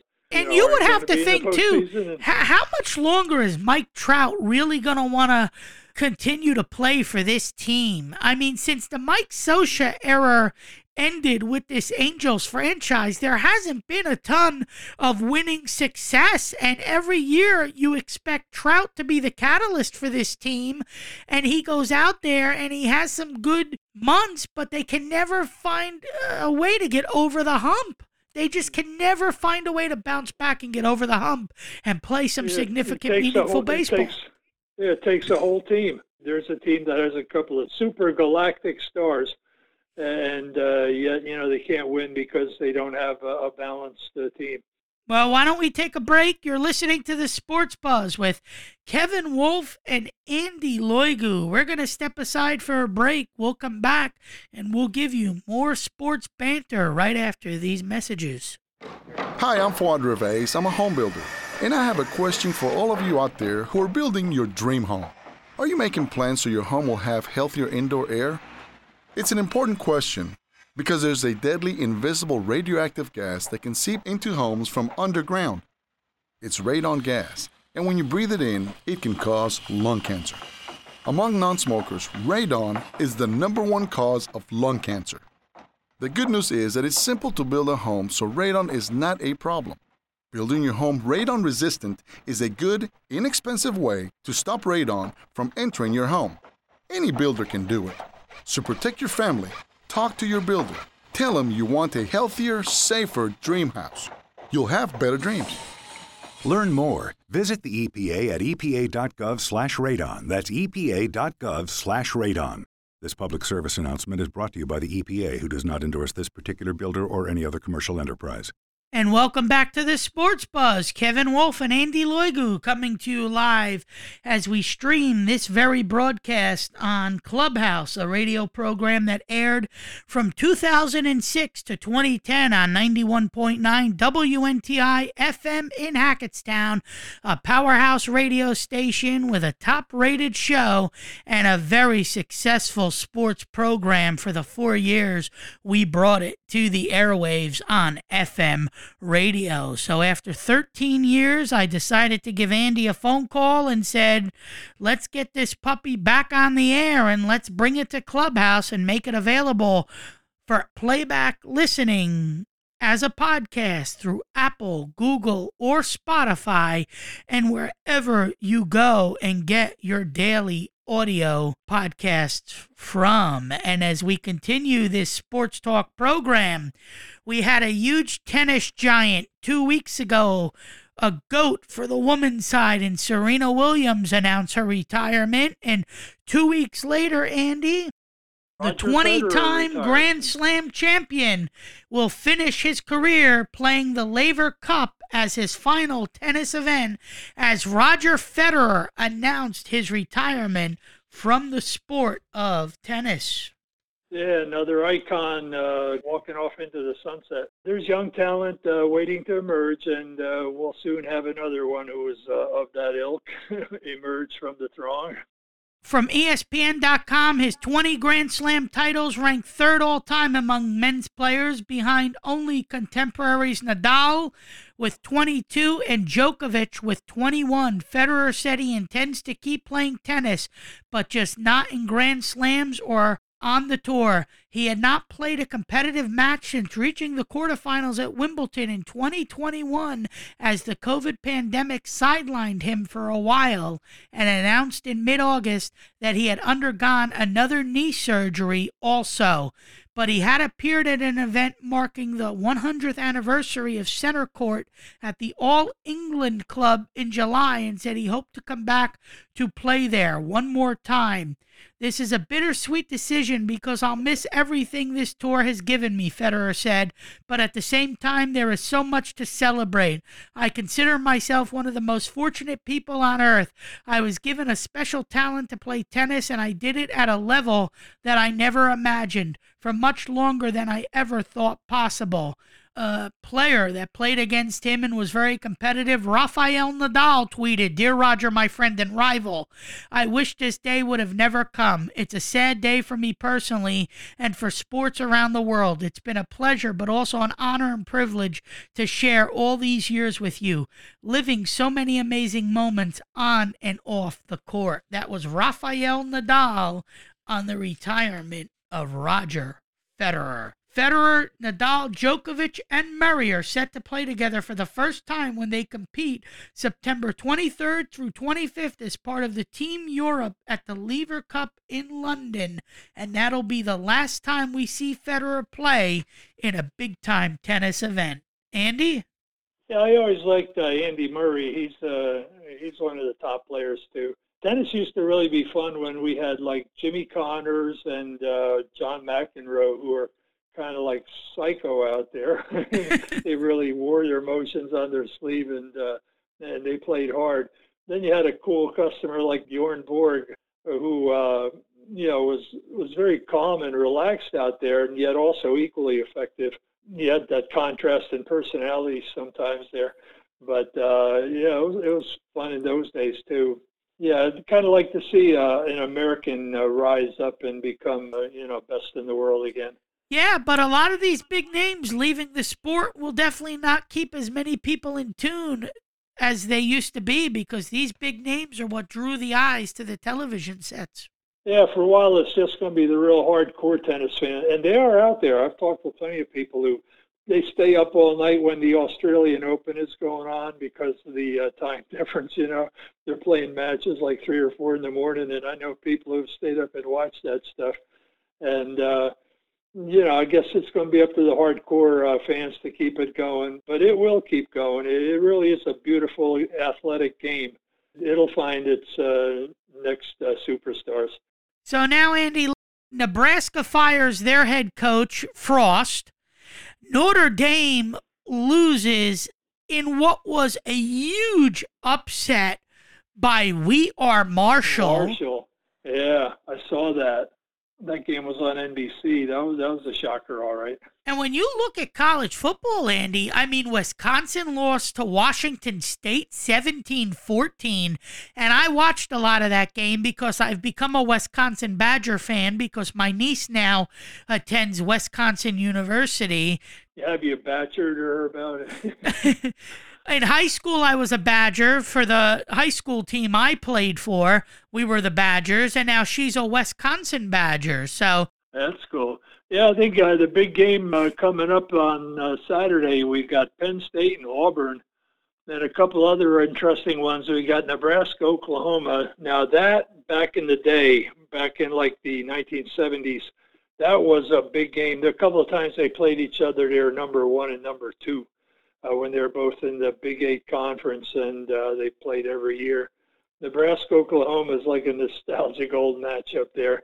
You got number one seeded Georgia taking on South Carolina. Georgia should win that game handedly. That's on E S P N. Michigan taking on UConn. That's a twelve noon kickoff tomorrow afternoon. Oh, Michigan's a forty-seven point favorite. I'll tell you, these college spreads, Andy, some of these spreads yeah. are just crazy. Well, you know, it should be a good game. Uh, Syracuse and Purdue, there's a chance for Syracuse to really establish itself against the Big Ten team.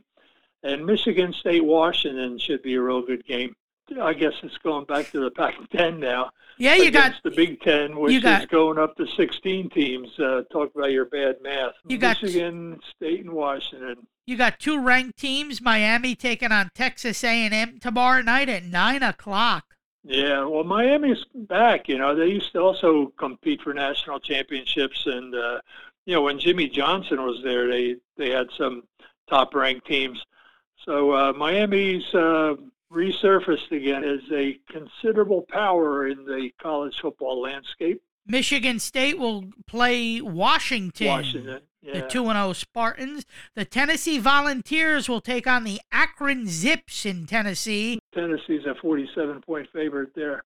And then you got Ohio State taking on Toledo. Ohio State ranked number three.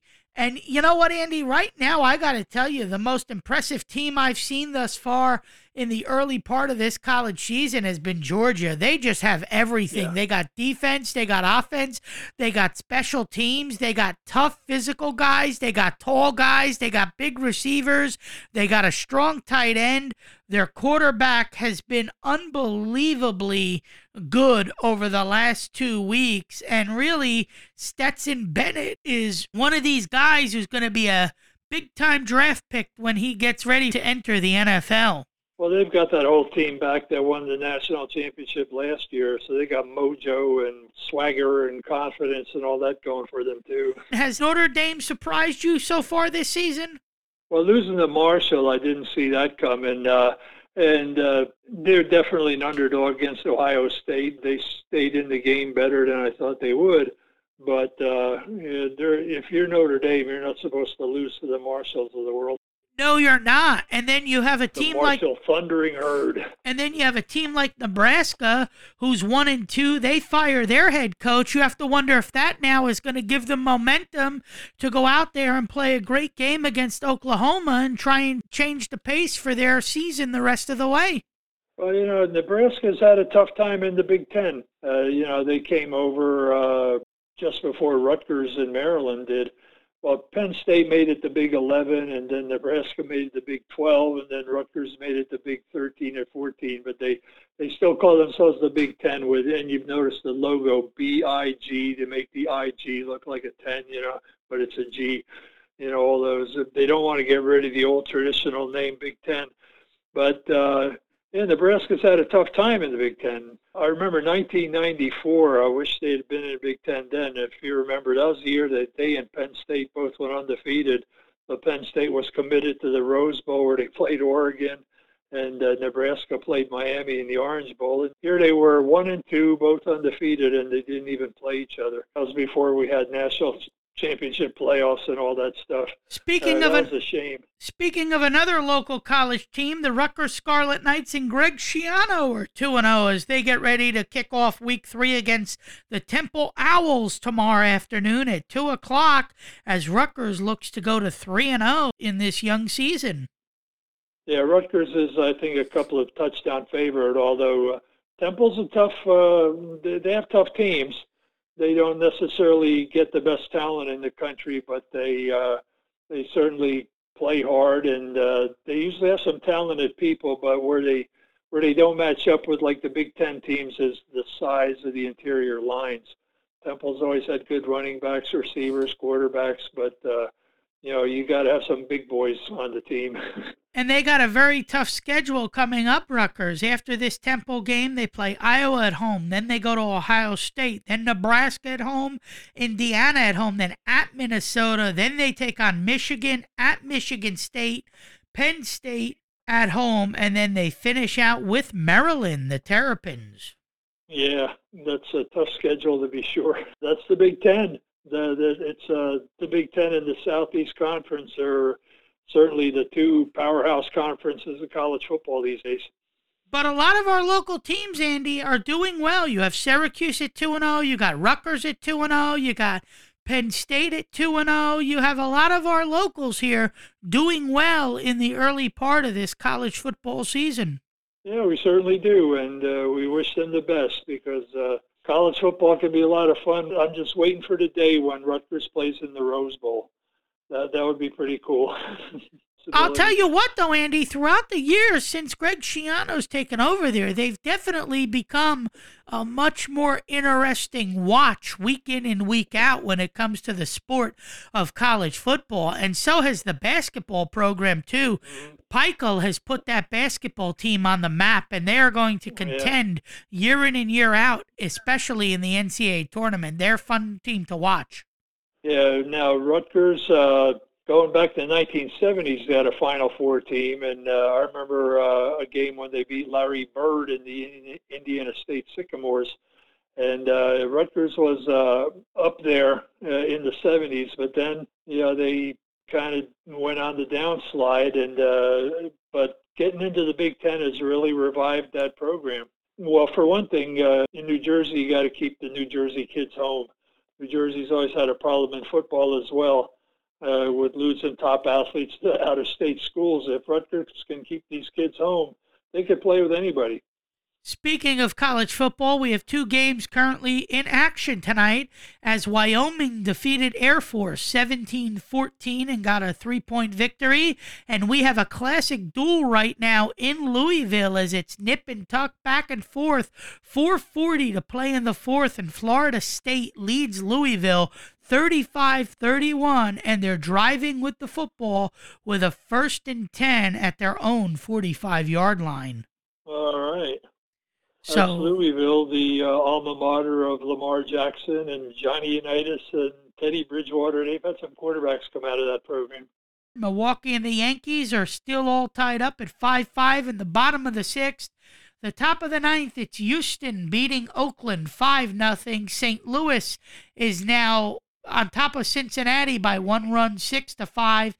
The L A Angels are beating the Mariners four to three as the Mariners try to continue their hold on a wild card spot in the American League, and the Dodgers are out to an early one nothing lead as they go to the fourth against the San Francisco Giants in Northern California. Mets beat the Pirates in a must-win four to three tonight, and the Orioles lost to the Blue Jays six to three. And the Braves beat the Phillies seven to two. So the Philadelphia oh. Phillies lose to the Atlanta Braves seven to two. In so the bullpen had a big hiccup there. Yes, Dominguez took the loss, and uh, Chavez got the win out of the Braves bullpen. And Kyle, well, that's one of my favorite baseball names, Sir Anthony Dominguez. Dominguez, yeah. Imagine yeah, having to be Sir a broadcaster. Anthony, having a name like that. Imagine having to be in the radio booth and say that name close to one hundred forty times when he appears yeah, in a game. Right. Well, you know what? Vladimir Guerrero Junior, he made some news this week. He hit his one hundredth career home run, and he's only twenty-three years old. Now, that was a nice milestone there with uh, the portent of lots of big things to come. Harper had four at-bats, two strikeouts tonight. He still has a three oh one average, so I wouldn't worry too much that he didn't have a great night at the plate. Schwarber, who's been a huge pickup for the Phillies and has been a great offensive catalyst at no, uh, Citizens, Bank, Citizens Park. Bank Park, he has four at-bats, one run, one hit. He hit a home run tonight, so Schwarber continues his offensive magic. Bohm, uh, he had a walk tonight with three at-bats and one strikeout. So the Phillies' bats were silenced against Atlanta as they could only muster up two runs in what was a seven two defeat to the Atlanta Braves, who try to keep pace and won't go away from the New York Mets as that division just continues to stay close as we dwindle neck down neck, yeah. in this M L B season. And the Met fans go to bed every night frantic because the Braves just refuse to lose baseball games, Andy. Yeah. By the way, yeah, that Molina and Wainwright record, that's three hundred twenty-five starts. Uh, that's a lot of games uh, for a pitcher. Made their first appearance together in April of two thousand seven. Yeah, very interesting. The thing is, pitcher and catcher are tough, uh, tough positions to uh, to last. You know, they take you know, so much wear and tear uh, that you get to age forty and the shape that they're in. Uh, that's pretty remarkable.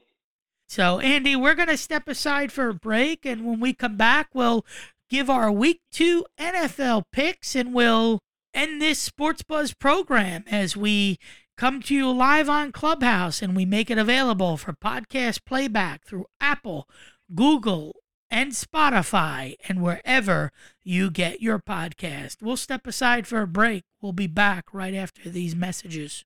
Did you receive a call or message that mentioned Social Security and demanded immediate action? Did the caller know your Social Security number or other personal information and tell you that your Social Security number had been used in connection with the crime? Did you feel worried that your Social Security number might be suspended, your bank account might be frozen or seized, or you could be arrested? That is not the Social Security Administration. Social Security will not threaten you, demand your personal information or instant payment, email or text you pictures or documents, or use a real government official's name to gain your trust. Social Security does not accept payments by gift card, prepaid debit card, internet currency, or by mailing cash. Criminals use these forms of payment because they are hard to trace. Do not be fooled. Hang up. Ignore them. Report this criminal activity to the Social Security Administration Office of the Inspector General at O I G dot S S A dot gov. Produced at U S taxpayer expense. Hi, I'm Fuad Reves. I'm a home builder, and I have a question for all of you out there who are building your dream home. Are you making plans so your home will have healthier indoor air? It's an important question, because there's a deadly invisible radioactive gas that can seep into homes from underground. It's radon gas, and when you breathe it in, it can cause lung cancer. Among non-smokers, radon is the number one cause of lung cancer. The good news is that it's simple to build a home, so radon is not a problem. Building your home radon-resistant is a good, inexpensive way to stop radon from entering your home. Any builder can do it. So protect your family. Talk to your builder. Tell him you want a healthier, safer dream house. You'll have better dreams. Learn more. Visit the E P A at E P A dot gov slash radon. That's E P A dot gov slash radon. This public service announcement is brought to you by the E P A, who does not endorse this particular builder or any other commercial enterprise. And welcome back to the Sports Buzz. Kevin Wolf and Andy Loigu live with you from the great state of New Jersey, the Garden State, as we chat to you about what's happening in the world of sports as we live stream this broadcast that used to air on F M radio, and we bring it to the digital space of Clubhouse, and we also make it available for podcast playback. Passionate sports talk for the hardcore fan. Sports Buzz Show, the number one at gmail dot com.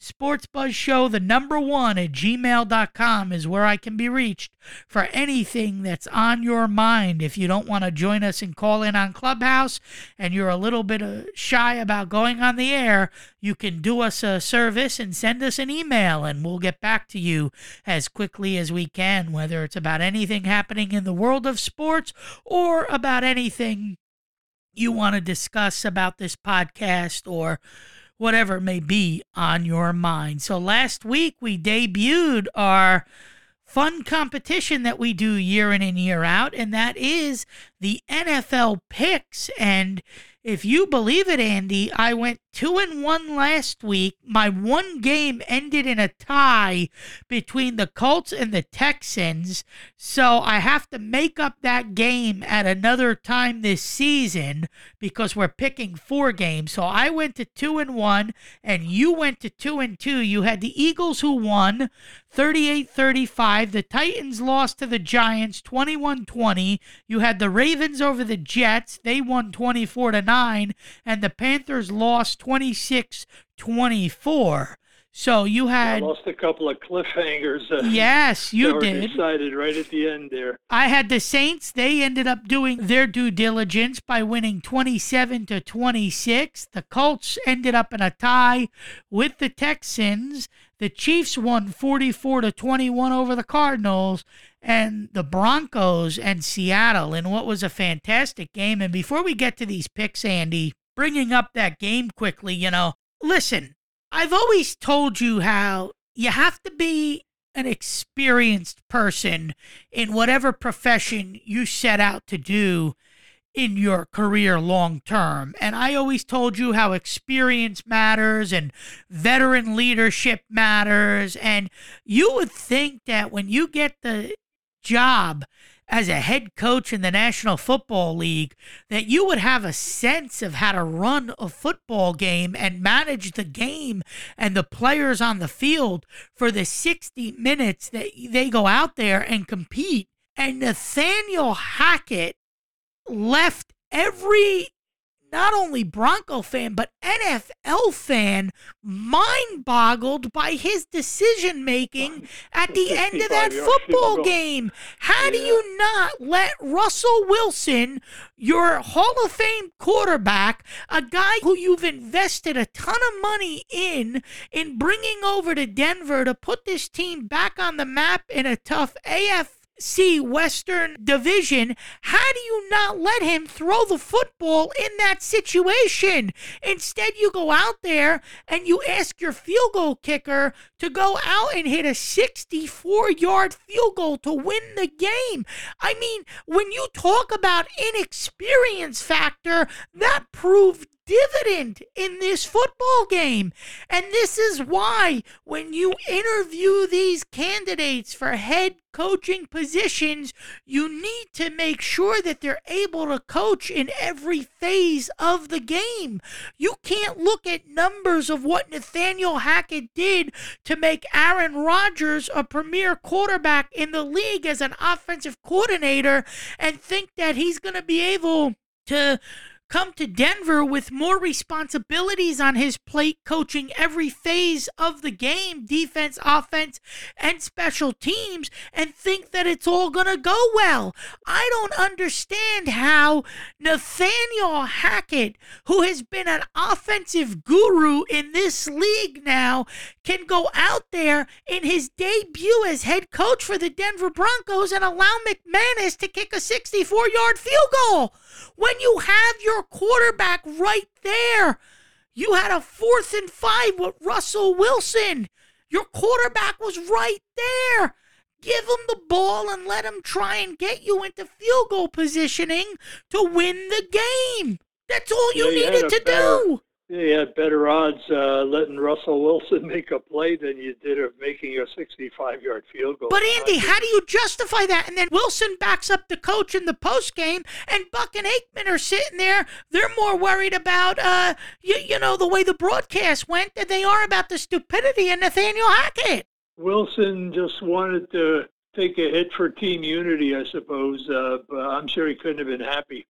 Well, this leaves a scar, Andy, on this Denver franchise, because when you're playing a team, especially a Seahawks team, and the Seahawks aren't a great team this year, but Geno Smith had a good game. Pete Carroll had the team ready. The twelfth man proved dividend in this game with that fan base in Seattle.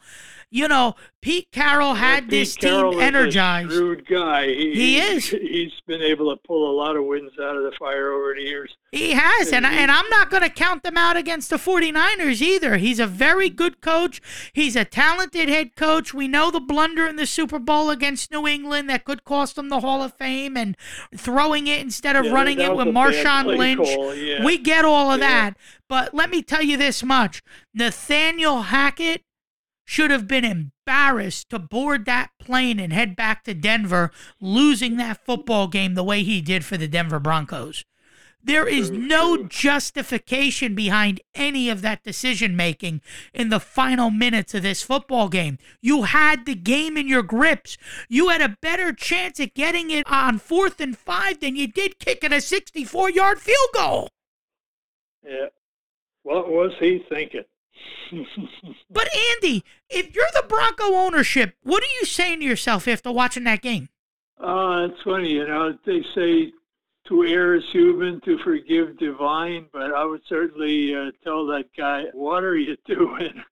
You know, I guess uh, it, once the season starts, I don't know what purpose there really is in uh, getting rid of a head coach, because, you know, you're starting from scratch after you've already had your camp and your preseason and all that. You've got a system in place. But um, I tell you, if he uh, does not do something big this year in terms of making a playoff run or getting the Super Bowl, he probably will not be coaching the Denver Broncos next year. A lot of these G Ms and owners, Andy, look at what they do as an offensive guru or defensive guru with former teams where they come from, a la Hackett from the Packers and all the success he had with Rodgers, and they think that because they're a quarterback's coach, that they have a great offensive system, that they could just come to another team, give them the title of head coach, and think that it's all just going to jive the way it did in their former years as a coordinator for the other team they were at prior to joining the team as head coach. You know, to me, if you haven't had the Bose headset on and if you haven't been a head coach, you need to garner that experience and earn that to make yourself a big name, to get to that point in your career. And to me, if you don't have that experience, you shouldn't have the Bose headset on, manning all three phases of a football game. So why don't we do it, Andy? Why don't we get ready for our picks for week two in the National Football League? Play that music. Okay, and here we go. Game number one this week. The Washington Commanders will play the Detroit Lions. Washington had a big win against the Jacksonville Jaguars last week, twenty-eight twenty-two. Wentz had four touchdowns. The Commanders had a come from behind to win the football game, and the Detroit Lions played the Philadelphia Eagles.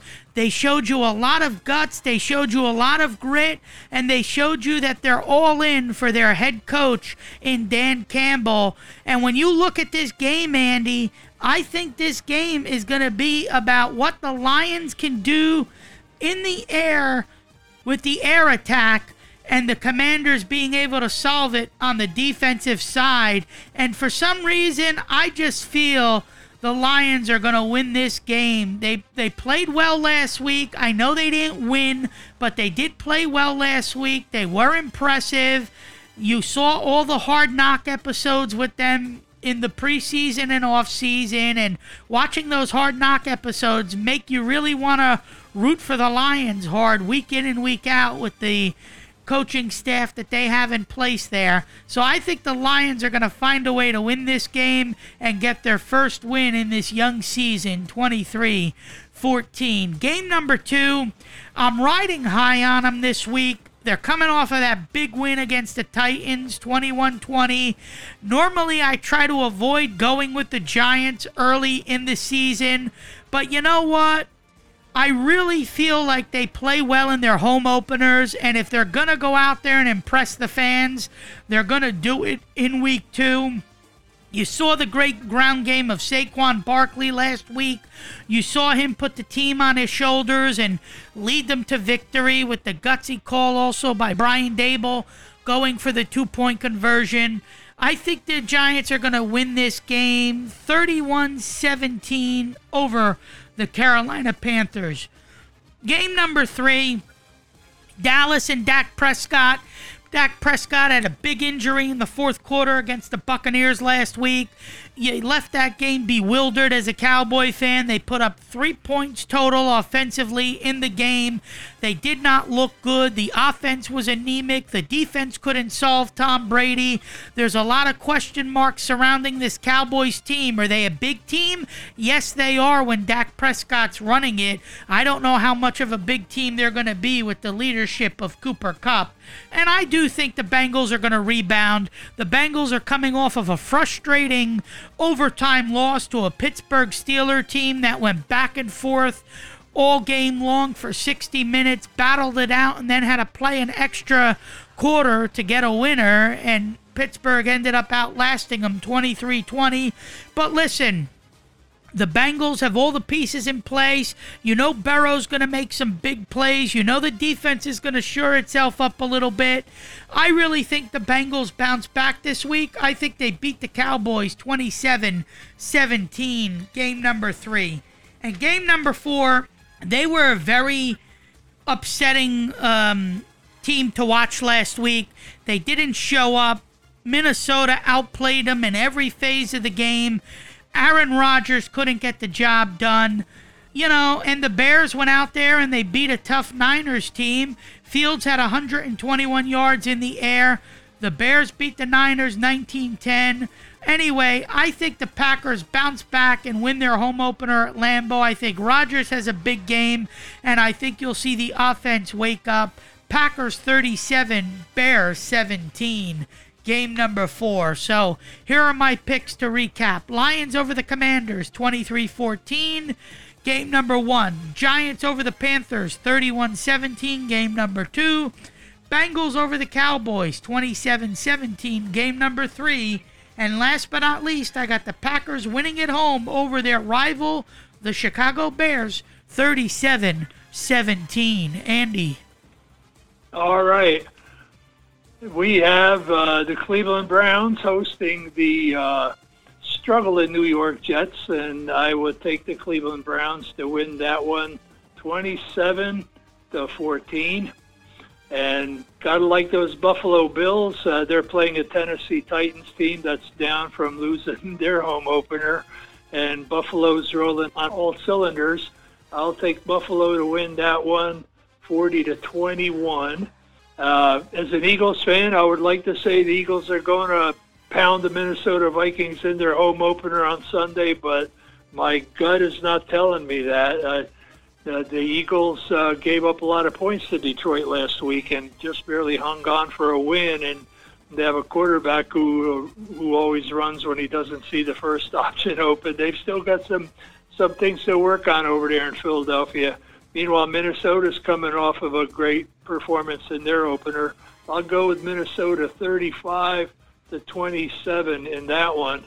And so for game number four, I've got uh, Las Vegas playing the Arizona Cardinals. Uh, Las Vegas is certainly on an upswing. Uh, they lost their first game, but it was twenty-four to nineteen, and uh, they look uh, like they're going to be, especially at home, a very tough team to beat. So I'll take the Las Vegas Raiders over the Arizona, I was going to say Diamondbacks, but it's the Cardinals, over the Arizona Cardinals.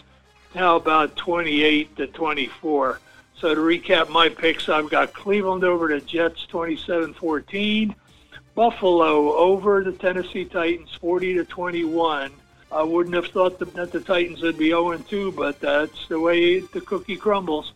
I've got Minnesota over my beloved Philadelphia Eagles, thirty-five twenty-seven, and the Las Vegas Raiders over the Arizona Cardinals, twenty-eight twenty-four. I don't know how many Cardinals actually live in Arizona. You know, that's a transplant. You know, I'm sure they have a lot of them in Missouri, but Arizona out there in the desert, okay, well, they didn't want to change the name of the team. So, okay, so there you go. And Another the, week in the books. Week Put two, it in the books. Week two already, and those are the picks for week two in the N F L in a league where they play for pay. So if you've listened to this sports program on Clubhouse, we thank you. If you've downloaded it on a podcast, we thank you for your continued support. Please spread the word about this show. Let people know who you come in contact with, that there is a digital destination for thought-provoking, hardcore sports talk that you won't find anywhere else. Passionate sports talk for the hardcore fan is our daily motto, and I just thank everybody for coming out and listening tonight. Enjoy the baseball. Enjoy the week two of the N F L and enjoy week three of college football. And we'll come back to the microphones next week with a lot more to talk about in what's happening in the world of sports. Andy, any final thoughts? Oh, I'd, I'd say uh, it's going to be a very interesting uh, week in the N F L because the teams that lose the openers are uh, uh, that they've got that urgency going that they they've got to nip this thing in the bud and get in the win column. Uh, so I expect a lot of very competitive and entertaining uh, N F L games. I hope I'm wrong about the Eagles, but you know you can't be a homer. You gotta be objective with this kind of stuff. And you always so, get uh, some crazy games and crazy finishes in week one, and you get a lot of underdogs that come out there and win and give you the upset special in week one. We witnessed a lot of crazy games this past Sunday, but as the season progresses, you would think that a lot of these teams with a good roster will go out there and bounce back. For instance, a lot of people don't seem to think that the Patriots are going to have a good year, and I think they're going to bounce back under Bill Belichick, and when all is said and done, they'll probably end up in the postseason. They got a tough game against Pittsburgh this weekend, but knowing Bill, he'll have them ready to go, and he'll have this team like a fine-tuned machine and back into the winning picture. And how do you predict a uh, fumble that gets run back for a touchdown, a pick six, you know, some of these things that turn these games around, or a sixty-five-yard field goal attempt when you've got a all-star quarterback who could get a first down for you. I'm just amazed, Andy, with all the posts I see on social media and all of the people that analyze and dissect these games daily. I'm just really amazed to see how down they are on the New England Patriots. You got Bill Belichick, one of the best in the business to ever do what he does best, and that's coach a football team and can coach greatly in all phases of the game, and you really think that his team is going to go out there this season and lay an egg? He's got a quarterback in Mac Jones who's entering year number two. Mac Jones far exceeded any expectations from a starting position last year because there were games he played in last year where he looked unbelievably polished in some of those weeks last year that he played in for the Patriots as a rookie quarterback. So the idea that the Patriots are just going to be a mediocre team this year, that's tough to sell to a sports junkie like me who's watched Bill Belichick a ton and see what he brings yeah. to the football field every week. Well, the Patriots are a road favorite against Pittsburgh. Uh, You know, I looked at that game as one of my possible picks, but I'm really not sure who's going to win that game. You've got two Super Bowl veteran uh, coaches in there. And Pittsburgh's going to be on fire because they lost a tough game last week. But uh, I think the Patriots will make a run at the playoffs. Uh, they'll be okay. Any other final thoughts, Andy? Nope, that'll do. It's time to, as George Burns would say, say goodnight, Gracie. And we will be back with you, same place from the state of New Jersey, same time next week, nine p.m. Eastern Time, Friday night, to give you more hard-hitting, thought-provoking sports talk. I thank you all again for taking the time out of your busy evening and busy week to be entertained by Kevin Wolf and Andy Loigu. We started this broadcast off with Queen and We Will Rock You, and we will end this broadcast with We are the champions by Queen. He was Andy Loigu. I am Kevin Wolf, and this is the Sports Buzz. Until next time.